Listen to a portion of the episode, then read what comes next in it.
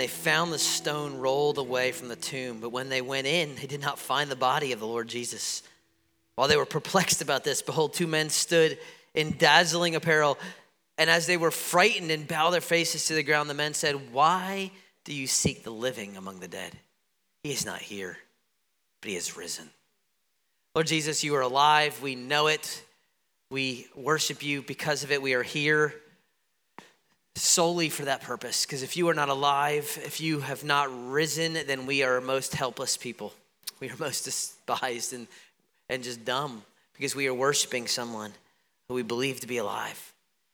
And so, Lord, I thank you that you are, that you seated at the right hand of the Father, that you have ascended on high, and that you are coming again, and that you have been moving and working and changing lives for thousands of years, redeeming people rescuing people from their sin, saving people from an eternity without you. I pray as we celebrate, as we talk, as we worship again through singing, just exalt yourself through the preaching of your story, Lord Jesus. Please help me to be clear, uh, to be just true, and, and just by your Spirit lead this, this talk. Uh, take away, add to, whatever it is, it's yours. It's your people. It is your church. It is your word. It is your everything. And I just want to just kind of get out of the way and let you work and encourage your people. And so I pray you would do that. And I pray that even today, whether in this room or across Savannah or in the world, that someone would have their eyes open to the truth of the gospel, that people would come to faith in Jesus today and know that you are alive. It's in your name we pray. Amen. Thanks, you guys. Have a seat. All right. Y'all are not quite as sinful as the 11 o'clock crowd because you woke up earlier, but you're not as holy as the 8 o'clockers. I'm just telling you. Um, now, it was a great service, first service. This is going to be a great one as well. Um, this is really the first year we, for those who don't know, we've been, we haven't been in our own building on Easter since 2011. So this is kind of fun for us. My name is Bill. If you're new, I'm one of the pastors on staff here. It's my privilege today to get to share with you guys a little bit. I promise you, I normally do not look like this. You're like, man, I'm way underdressed for this church. No, no, you're probably right on. Some once a year, I'll put a tie on.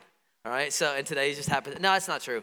I'll do it Mother's Day too. All right. But um, we usually are not kind of this dress, and nor are many of you, because I see some of y'all slackers and ties out there now that you're not usually. So, but we celebrate on Easter because it's a big day for us. Easter is really for Christians the greatest day for us. It's, it's our big day. Um, and we're going to talk a little bit about that today. A couple weeks ago, my youngest son, Trip, came to me and said, Dad, can we see Zootopia? It's the greatest movie since The Lion King. Now, I have major theological problems with that statement, and I got all sorts of issues. Okay, but let me just, my first thought was, who told you that? Because you're seven. And that movie, The Lion King, came out in 1994. Most of my staff was wearing pull ups in 1994. okay, so I know there's major problems. But I, I, who told you that? Who told you that it is the greatest film since The Lion King? Well, that's what the commercial said. And that's when I realized I was a failure as a father said, Son, that, that TV screen lies to you. Okay, it lies. And, and, I, and I went to disciple him then and explain to him for many theological reasons why this film cannot be as great as The Lion King. Number one, the circle of life.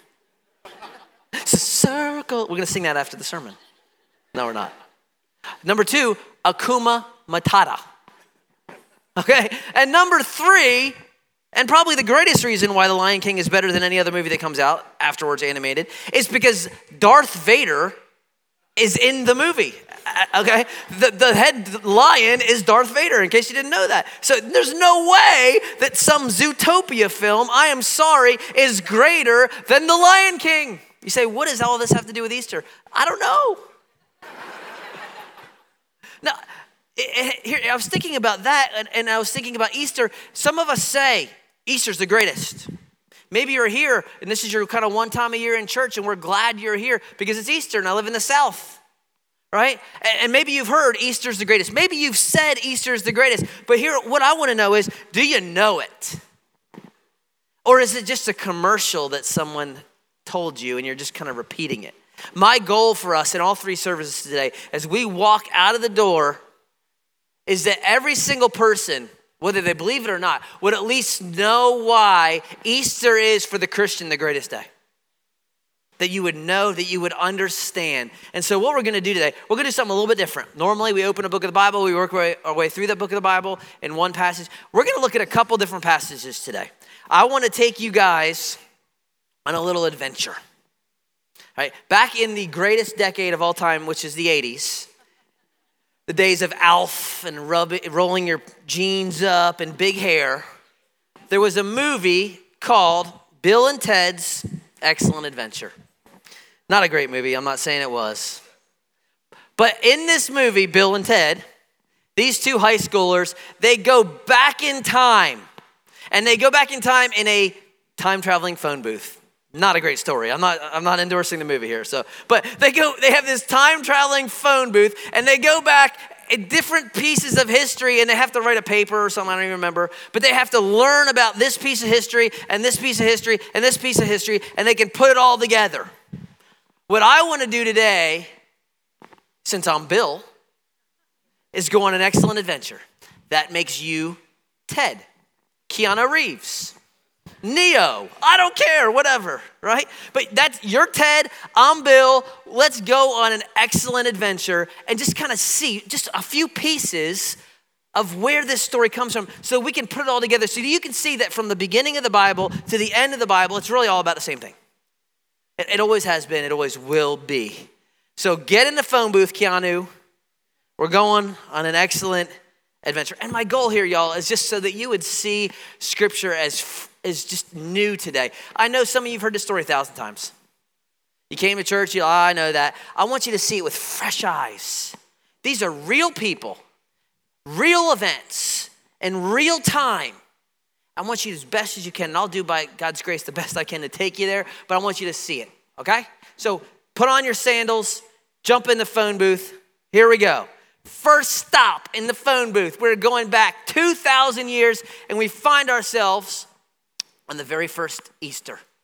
It is Easter Sunday. They don't call it Easter yet, but that's what it is. And we are going to be about a mile outside of Jerusalem. We're on a road, all right? And on the, it's a kind of a nice, cool spring afternoon in Jerusalem. All right, early afternoon. We are leaving the city and we come upon three guys. And these three men are talking.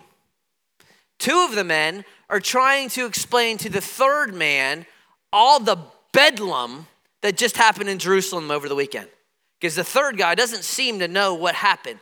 And so these two guys over here, as they're walking away, are, are, are explaining to this third guy what, what all happened. Here's where we pick up in Luke chapter 24, verse 18, if you're following along with scripture. Then one of them, named Cleopas, answered him, Are you the only visitor to Jerusalem who does not know the things that have happened in these days? And he said, Oh, what things? And they said to him, Concerning Jesus of Nazareth, a man who was a prophet, mighty in deed and word before God and all the people and how our chief priests and rulers delivered him up to be condemned to death and crucified him. But we had hoped that he was the one to redeem Israel. Yes, and besides all this, it's now the third day since these hangings happened. Moreover, some women of our company amazed us. They were at the tomb early in the morning, and when they did not find his body, they came back saying that they had seen a vision of angels who said that he was alive. And some of us who were with him went to the tomb and found that just as the women had said, but him they did not see. So you get these two guys like, dude, have you been under a rock? Where have you been? Do you not know the bedlam and all this thing? They crucified him, and, and now he's, and we don't know where he is. And, and these ladies say he's alive, and there's excitement, but there's confusion. And it's just, brah, don't you know these things? Don't you understand what, what has happened? And look at, at the third man's response in verse 25. And he said to them, O foolish ones, a slow of heart to believe all that the prophets have spoken. Was it not necessary? And the, and the way it's worded in the original language, it's assumed, yeah, it was. Was it not necessary? Yes, it was. That the Christ should suffer these things and enter into his glory? He says, it was necessary for Messiah to suffer. And beginning with Moses and all the prophets, he interpreted to them or he explained to them in all the scriptures these things concerning who? Himself. And what we realize now is this third guy ain't just the third guy, he's Jesus. And they don't know it. And they're like, dude, don't you know about Jesus? He's like, I kind of do, but I'm not going to tell you I do because it's him. And he says, and, and here's what I want you to grab from this little scene, all right, is that, that Jesus himself says, it was necessary for me to suffer. This, it was necessary. And then he takes them all the way back to the beginning. Moses, if you don't, if you're unfamiliar with the Bible, the Bible has an Old Testament and a New Testament. The Old Testament is 39 books, the New Testament is 27. And the Old Testament is just really everything that leads up to Jesus being born. And, and Jesus takes these guys to Genesis, the very first book in Exodus, and he works all his way through the Old Testament. He's got a seven mile walk. They're going seven miles to a little town called Emmaus. He takes seven miles and he just explains from the Old Testament that the Messiah, him, had to die, that that was the plan all the way from the beginning. All right? That's what I want you to see at that little piece of, of history. All right? All right, Keanu, back in the phone booth. All right? And now we're going back three and a half years earlier. And where we find ourselves now is as we step out of the phone booth, you're standing by the Jordan River. It's hot, muggy, and there's a big old crowd. And there's a guy standing in the middle of the water. He's wearing a leather jacket. He's a rough looking dude. He's yelling at everybody. And he's once in a while, someone, he'll baptize someone, they'll dunk them under the water, and he's pointing and he's saying all these things, and he's saying things like, I baptize with water, but, but someone's coming after me who is greater than me, and he'll baptize you with fire and the Holy Spirit, and I'm not, un, I'm not worthy to untie his shoes. And he baptizes another. And all of a sudden, there's a guy that steps out of the crowd and walks down into the water. And it, it's the same guy we just saw on the Emmaus Road just younger version. It's Jesus. And he goes and he has a kind of a private conversation. And John points to this man and he says this Behold, the Lamb of God who takes away the sin of the world. This is he of whom I said, After me comes a man who ranks before me because he was before me. And then he baptizes him. And out of the sky, out of nowhere, this bird comes and lands on his shoulder. And then you hear this, this sounds like thunder, but it, it also sounds like a voice. And it said this This is my beloved son. In him I am well pleased. That's kind of a weird scene, right? I mean, let's think about what we've seen already. We've seen Jesus say he had to suffer. We see Jesus say this is the way it was from the beginning. Now we hear John saying that he is the Son of God, and even kind of weirder, the Lamb of God. That's, I don't, I don't get that. Maybe we need to go back a little further, Keanu. Figure it out. So now back into the phone booth, right? And as we step out this time, where are we? We are 1500 BC.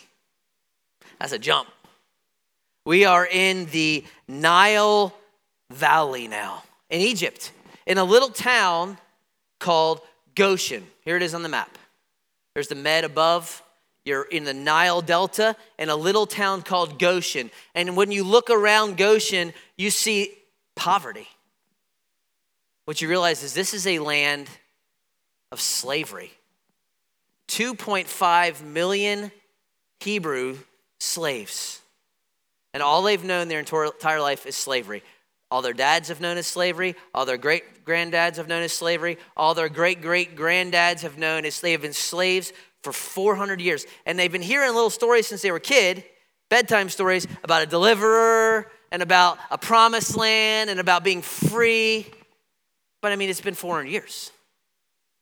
But then this guy showed up. He showed up 40 years ago, but then he ran off into the desert. We didn't see him again. But he came back He's got a beard now, he's got a staff.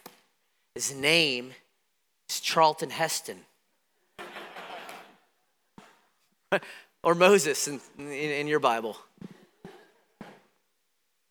And he's come back now, and he's got his brother, and he is doing miracles, and there is plagues, and there's been flies and sand gnats and bloody Nile and, and darkness and boils, and he's bringing judgment on Egypt. And here's the greatest thing about this this is a crazy thing that we living in Goshen, we haven't been touched.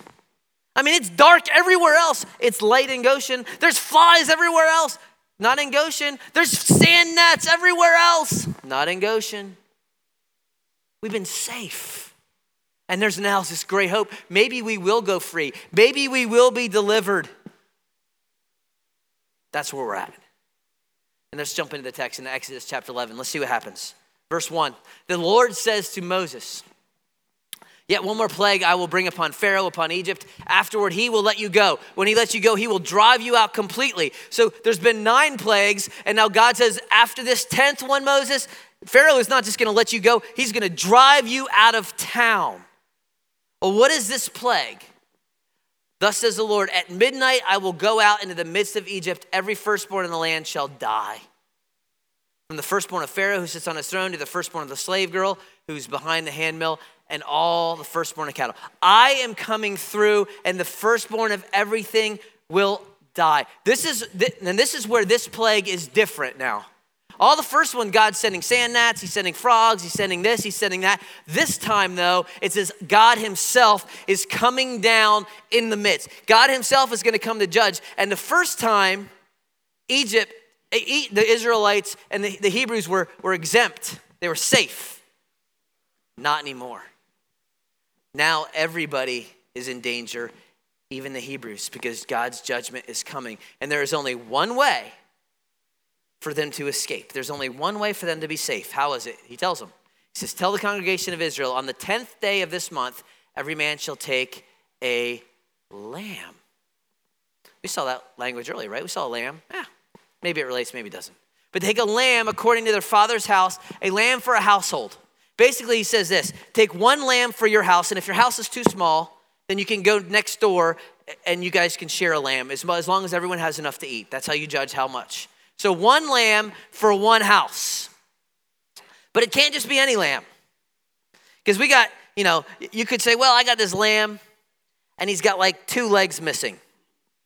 And he's got one ear that's kind of like crusty and one eye that like hangs out.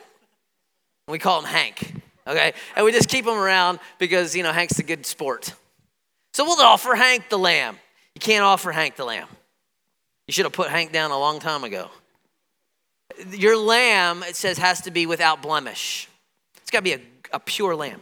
It's got to be a male. It's got to be a year old. Take it from the sheet of the goats. But here's what you do you keep your lamb, you grab it on day 10, you're going to keep it till day 14. I went to public school, that's four days. All right, just so you know. Four days you're going to keep this lamb. And when the whole assembly on the 14th day is going to then at twilight literally between the evenings, it's between 3 and 5 p.m., you're going to kill the lamb. You're going to kill the lamb. You're going to take the lamb, some of its blood, they're going to put it in a little basin, is what verse 21 says. You're going to get a, a branch called hyssop, which is just a, a, a, flower that grows real prevalent in that area. It's a spring flower. You're going to dip the, the hyssop in the basin of blood, and you're going to apply it to three spots on the door on the lintel and above right? On the sides and the doorpost and on the lintel. It looks just something like this. Very simple. You're going to do that with this lamb, and here's why.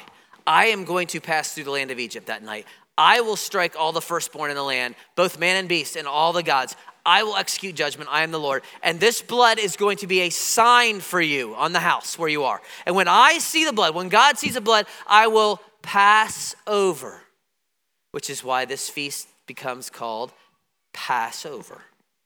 And no plague will befall you to destroy you when I strike Egypt. So God says this judgment is coming. It's coming for everybody Hebrew, Egyptian, everybody, even the dogs and the cows and the little canaries and the little everything, your little hamster, everything. And the only way to escape the ultimate power coming through to judge, here's the irony the only way to stop the judgment of Almighty God is to take the humblest, weakest, mildest, animal possible a little lamb, a little fluffy the lamb, and kill it, roast it, eat it, and apply the blood to the door. And when I see the blood of the lamb, I will pass over you. Judgment, pass over you. You'll be safe. Third snapshot. You say, great history lesson. I'm going to go get the DVD, Bill and Ted's Excellent Adventure. Maybe even Bill and Ted's Bogus Journey, part two. All right? Don't go get either one. So, what does this have to do with Easter? I mean, what does this have to do with what we're talking about? I mean, why is this great? Why is this our story? Let, let's think. Let's put our little thinking caps on just a little bit. First part, where were we at the beginning? Jesus himself, who the second place, we found out Jesus is the Son of God, and, and John says Jesus is the Lamb of God. So the Lamb of God, the Son of God, in that very first scene when they're walking down the road says, the Messiah, the Christ, had to suffer. He had to. This is what Moses, who we just saw, by the way, said. This is what the prophets all said. The Messiah had to suffer. The lamb had to suffer. Why? Because just like the Egyptians and the Hebrews, everyone was under judgment. Just like the Hebrews were enslaved and they wanted to be out and they wanted to go to the promised land and they wanted to have hope, but they couldn't do it on their own. The only way for them to get free was the blood of the lamb. Just like the Hebrews were enslaved, y'all. This is why Jesus goes back to show this is the way it's always been. We have been enslaved. Not by people, but by sin. That you are enslaved to sin because all have sinned. You say, Well, I don't know if I've sinned. You just lied. Right? Eh, you did. You got mad at your kids on the way here because the tie was crooked and because they spilled the oatmeal and you kicked the dog. All have sinned and fall short of the glory of God. And what we deserve for our sin, the wages of sin is death, it's judgment. Right? All we like sheep have gone astray. Each one of us, every single one, has turned to his own way. And so, what does the Lord do? The Lord lays on him. Who's him? The Lamb of God, the iniquity of us all. Right? Their only hope for freedom, to escape judgment, was a lamb. Our only hope for freedom to escape judgment is a lamb. And what I want you to see today is this this has always been the plan. The plan has always been a lamb. I mean, that's why Jesus goes back to the beginning. He says, Moses, prophet, it's always been a lamb. The Bible has been narrowing down from Genesis all the way to the Gospels who that lamb was. And there's this progression. If you study the whole Bible, really, it's about the lamb. And so the first time you see this idea of a lamb, you see Isaac and Abraham. And Abraham is called to sacrifice his son. He doesn't want to, but he's called to do it. And, and, and, and Isaac's like, Dad, we got the firewood and we got the fire and we got the knife. Where's the lamb? Abraham, Abraham tells him, God will provide a lamb. Sure enough, they get on top of the mountain, and God provides one lamb to save Isaac. One for one. Next time you see a lamb is right here, Passover. You have one lamb for one family. Gets a little bit bigger, doesn't it? Next time you see a lamb, you see the idea of the Day of Atonement for the nation of Israel, where one lamb took the place for the entire nation. And they sacrifice it. Do you know where the next time you see a lamb is? Behold the Lamb of God who took away the sins of the world. See the progression? One to one, then one for a family, then one for a nation, now one for humanity. It's, it's and John is identifying there he is. It's it's the whole Old Testament has been kind of narrowing it down to there he is. The lamb who took away the sin. And and here's the even greater picture, y'all, that their lamb, that Passover lamb, Paul says that Christ, our Passover, was sacrificed in 1 Corinthians 5. Their lamb is the same as our lamb. Their lamb was a male. Our lamb was a male. Their lamb had to be perfect. Our lamb was perfect. Even his executioner said, Surely this man was innocent. Their lamb, they had to hold it for four days, so they observed that it was perfect. Our lamb has four gospels. You can learn all about him and you can see his life and see that he was perfect. Right? Their lamb was killed on the Passover. Our lamb was killed on the Passover. Their lamb was killed at twilight on the Passover. Our lamb was killed at twilight on the Passover. Their lamb was the blood was spread on the wood of the door. Our lamb was spread the blood on the cross, the wood of the cross. Their lamb, they had to apply the blood with a, a branch of hyssop. Our lamb drank wine or sour wine or was offered sour wine on a branch of hyssop. Our lamb was born in Bethlehem. The lambs that were used for the Passover in this day, you know where they were raised? Bethlehem. Our lamb came riding into is Jerusalem on Palm Sunday. We looked at it last week. The Passover lambs in that day were driven into Jerusalem. You know what day? On Palm Sunday. It, this is only something God could do. It, it's always been about the lamb. The plan has always been a lamb. You know what the plan has not ever been? Be good. Be nice. Work hard. Can you imagine? Moses says to everybody, kill the lamb, put the blood, blah, blah, blah. And one of the Israelites says, How about I just be kind? I think I'll be all right if I just take my wife on a date. I'm just gonna go on a date and I'll be kind to my kids and God will pass over. God wasn't giving options. He didn't say, oh, yeah, yeah, yeah, yeah, yeah. go on a date with your wife or do the lamb thing. Your call. You'll be fine either way. He said, you gotta have a lamb. And some of us, so we come in this morning, we're like, I'm good. I have my bow tie on. I got up the first try this morning, y'all. You should be proud of me. So that's a miracle. I, I'm a good person. I went to church on Easter. I give my money. I'm kind to my wife, paid my taxes before April 15th. I'm a good guy. There's nothing wrong with being a good guy. But you know what? You still need a lamb. You still need a lamb. You say, well, I, I have great faith. God, God will pass over me because I have great faith. I don't even know what that means. But I'll tell you this it's not the size and the greatness of your faith that saves you. I, I, I can imagine in that day, there was a lot of different size of faith in, in that first Passover. You got guys around the table eating this lamb. You got Mr. Jones and Mr. Brown. There's two very Jewish families, all right? And, and they're talking to each other. And Mr. Jones says, Mr. Brown, I am scared to death. Why, Mr. Brown?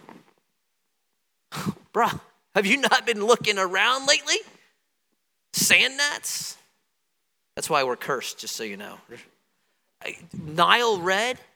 darkness, boils, frogs, locusts, and now this. Are you crazy? Why am I scared?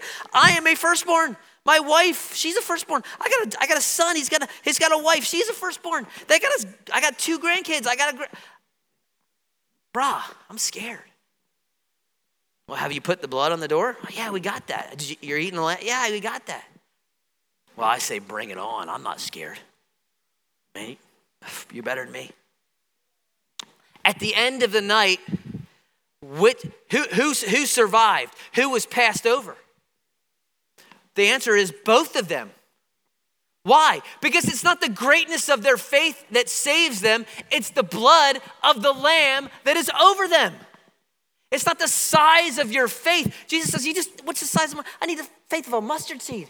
It's not the size of your faith that saves you, it is the object of your faith. And the object of your faith, if it's the Lamb of God who takes away the sin of the world, then it is enough. If it's in you being nice, how nice you gotta be. That's why it shatters all our confidence, y'all. It shatters anything we might trust in except the Lamb because it's all what He has done. John, behold the Lamb who takes away the sin of the world. And so I'd ask you this morning do you believe in the Lamb? Are you under the blood of the Lamb? Or are you trusting in something else? You say, well, I'll be good. I, I, I'll get around. I always do. The most powerful man in the world at that time couldn't escape the judgment of God, Pharaoh. How do you think we're going to do? You got to have a lamb. You got to have a lamb right? And there's, you, well, there, you know, I'll, I'll find a way. There's another way. There is no other way. There is no other name under heaven by which men are saved. Our Lamb said himself that he was the way, that he is the truth, that he is the life, and that no one comes to the Father except through him. Got to have a lamb. Gotta have a lamb. He said, I don't even know. How do you even know, Bill, that this is true? I mean, you weren't there, and it's true. I don't have a phone booth that travels in time. Wish I did. But I don't. So, how do you know it's true then? Only one reason. I only got one reason why I know it's true. Because Jesus, our lamb, came back to life. Because our lamb did not stay dead. Our lamb came out of the grave, and when he did, he was proclaimed to be, Romans 1, the Son of God, which, by the way, is what God already told him he was, in power through the resurrection. His, his resurrection proves that everything he said was true, that, that who the Son has set free is free indeed. He has declared that by the power of the resurrection. And where this ties back even to Exodus and even to the plagues is this. In each plague, God was defeating and overthrowing the gods of Egypt. Every, they had a god of every, they had a frog god, they had a Nile god, they had a blood god, they had a, they had a, a sun god. Even Pharaoh was God. And God was systematically overthrowing every one of their gods with every plague and defeating the enemy of Israel. At the cross and at the empty tomb, Jesus has defeated the final enemy. You know what it is? Death. He defeated death, he defeated sin, he defeated Satan, and he has risen, which is why I wear a tie. It is why we celebrate. It is why, if Jesus is not alive, you are wasting your time, but he is alive. He came out of the grave. And just like they, he tells them in Exodus, I want you to remember this every year. Every year, I want you to remember this. Every year, I wear a tie to remember that I am free. And back then, they did the same thing. They said, he, Jesus, God said to them, when you go in the land and your kids climb up in your lap and they say, Daddy, why do we do this? Little Johnny comes up and he said to Johnny, Johnny, we do this because we were slaves and now we are free. We were dead and now we're alive. And you know who really, I bet, got this more than anybody? That first generation and that person that was the firstborn. If you're like the third born, you're like, I don't like my older brother anyway. Yeah, you're right. Yo, mom, let's erase that blood, right? But if you are the firstborn and you were part of that generation, what do you remember? You remember bringing that lamb into your house and you remember caring for that lamb, and that lamb slept at your feet, and it was there during dinner, and you pet it, and you remember that. And then on that 14th day, you remember when your dad took it out and had to kill it. And I bet there was some significance there with Fluffy the lamb died so that I could live. Fluffy died so I could live. And what I want you to feel is the weight of that because you're the firstborn. And the lamb took your place willingly. That your Father God sent His Son. And I was thinking about this yesterday. I got three sons and a daughter. I would never give any of them for any of you. I love y'all, but I don't love you that much. I would never send one of my kids for you. Our Father sent His Son for you to die so that you would not face the coming judgment. I want you to feel the weight of that so that you can rejoice as those who have been freed. Whom the Son has set free is free indeed. I want you this morning to behold the Lamb of God who doesn't one day take away, who has taken away your sin if you believe in him. I want you to rejoice like these people. I want you to see it. Can you see it? Not because someone told you, not because it's a commercial in your mind, that you know he died for me. That frees you to worship and sing. And you know what I love back in Luke 24 is these guys, these two blind guys, they don't, they don't see it. They finally get it. You know when they get it? They finish their seven mile walk. They're like, dude, this guy knows a lot of stuff.